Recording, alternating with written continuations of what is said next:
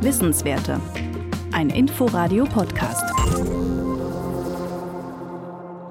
Wer zum ersten Mal Jiddisch hört, wird wenig verstehen, aber vielleicht doch ein paar deutsche Elemente erkennen. Ich, du, er, sie, es. Mir, ihr, sie. Also man versteht gleich einiges, aber oft nicht genug, um wirklich Texte zu verstehen. Aber da es eine Nahsprache ist, ist das ungefähr so wie ähm, als ich als Niederländerin Deutsch gelernt habe. Marion Aptroot ist Professorin für jiddische Sprache und Kultur an der Universität Düsseldorf, einer der wenigen Universitätslehrstühle für Jiddisch in Deutschland.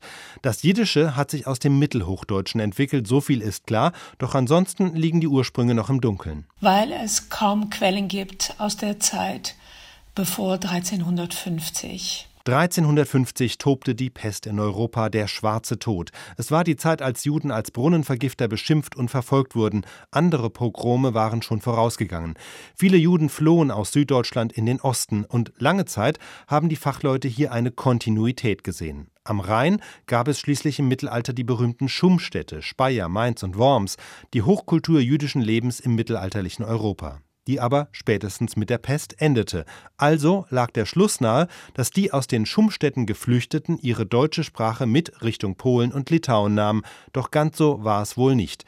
Denn die Sprache der Juden in den SchUM-Städten am Rhein zeigt nur wenig Ähnlichkeit mit dem späteren Jiddisch. Deshalb hängen wir nicht mehr an der Idee, dass die SchUM-Städte so wichtig gewesen sind, wie man das noch vor fünfzig Jahren geglaubt hat. Wenn nicht vom Rhein, woher kamen sie aber dann, die deutsch sprechenden jüdischen Einwanderer in Osteuropa? Ganz klar ist es nicht, aber zumindest die Struktur des Jiddischen spricht für eine Herkunft im oberdeutschen Raum, also im Sprachgebiet des Alemannischen, vor allem aber bayerisch-österreichischen bis hin zum Böhmischen.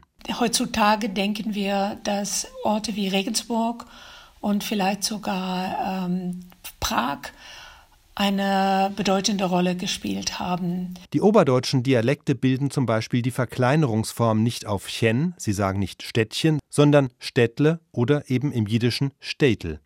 Das Schwäbische und Bayerische kennt in der gesprochenen Sprache auch kein Präteritum. Es gibt nicht ich aß, sondern nur ich habe gegessen. Und diese Parallelen zum Jiddischen sind schon auffallend, sagt Marion Aptroot. Aber wir gehen davon aus, dass das Genitiv keine Rolle spielte und dann sind wir wirklich bei den oberdeutschen Dialekten, das passt auch sehr gut zu der Siedlungsgeschichte.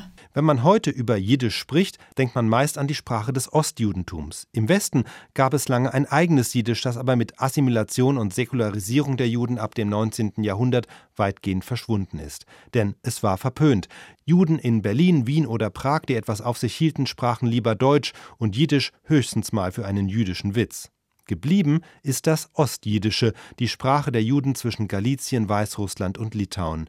Dieses Ostjudentum wurde durch den Holocaust vernichtet. Die Sprache aber ist geblieben und lebt heute in Israel, vor allem aber auch in den U S A weiter. Das Gegenwartsjiddisch, das wird heutzutage sehr stark geprägt vom Dialekt der Satmar Chassidim, der Juden, die man oft ultraorthodox nennt. Dieses Jiddisch der Satmar Chassidim kennen viele aus der preisgekrönten Filmserie Unorthodox.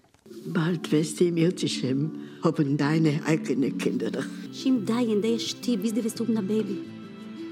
was ich rede? Wie das heutige Jiddisch gesprochen wird und sich weiterentwickelt, ist ein großer Forschungsschwerpunkt, sagt Marion Aptroot. Aber auch zahlreiche historische Schriften aus früheren Jahrhunderten sind wissenschaftlich noch gar nicht untersucht. Also Jiddisch ist keine äh, unmittelbar bedrohte Sprache, aber sie ist natürlich eine gefährdete Sprache, weil es äh, keine Sp- Staatssprache ist. Es ist keine Sprache von vielen Millionen Personen. Also sie wird nicht gefördert. Die Sprache wird nicht gepflegt, so wie andere äh, Kultursprachen. Ähm, aber das macht sie gerade für Linguisten sehr interessant. Wissenswerte. Ein Podcast von Inforadio. Wir lieben das Warum.